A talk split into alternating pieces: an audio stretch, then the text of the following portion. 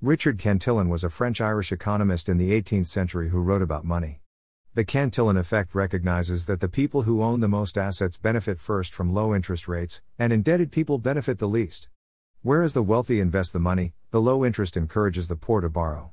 Persons who profit the most from money creation can access the cash at the beginning, such as the federal government, wealthy individuals, corporations, and big banks. The Cantillon effect causes a redistribution of income from the middle class to the rich, enabling a class of Cantillonaires. The ghouls of financialization have made us victims of low interest leading to economic vandalism, causing a fraud cycle. We have become workers on a multinational plantation living in a two tier economy. America is one nation with two systems.